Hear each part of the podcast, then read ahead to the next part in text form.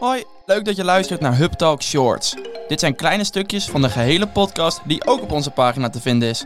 Veel luisterplezier. Ja, en je zei net ook, eigenlijk heeft iedereen ook recht op bijvoorbeeld zorg. Ehm, en wat als iemand bijvoorbeeld ziek wordt door eh, een eigen fout of eigen schuld? Is dat dan Volgens mij heeft eh? Twan een mooi eh, stukje daarover. Nou, eigenlijk werd er heel mooi binnen al gekocht van een van de eilandbewoners valt tijdens wat kluswerkzaamheden aan die hele mooie huisjes met allemaal van die mooie eh, daken, et cetera, eraan.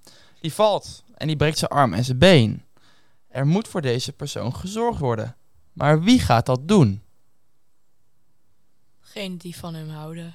Nou, Dat is wel heel sentimenteel. Ja, ja. Wel sentimenteel. Maar als je echt kijkt bijvoorbeeld eh, heel, heel kort even naar deze samenleving, naar gewoon de zorg. Dus bijvoorbeeld in een ziekenhuis. Hoe realiseer je dat op wat eiland? Dus in de ideale samenleving. Nou ja, in dat geval, mensen moeten het toch leren.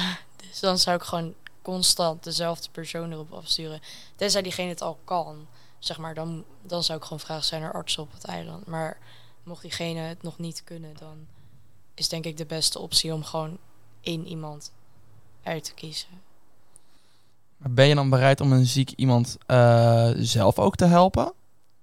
Of, en wat als dat zijn of haar eigen schuld dan ook is? ik denk dat iedereen wel het verdient om geholpen te worden.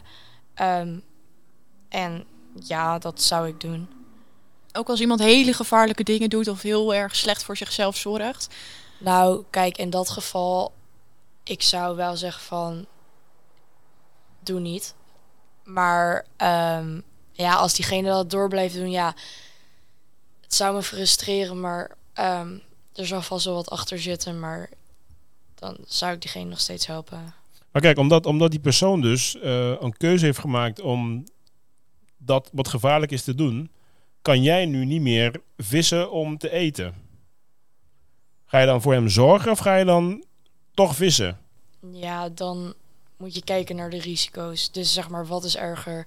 Bloedt die persoon zijn hoofd totdat hij doodgaat? Of eh, eet jij al een week niet? En zeg maar, dan moet je kijken, wat heeft prioriteit? Dus eigenlijk gewoon een hele grote afweging maken. Wat is op dat moment belangrijker? Ja,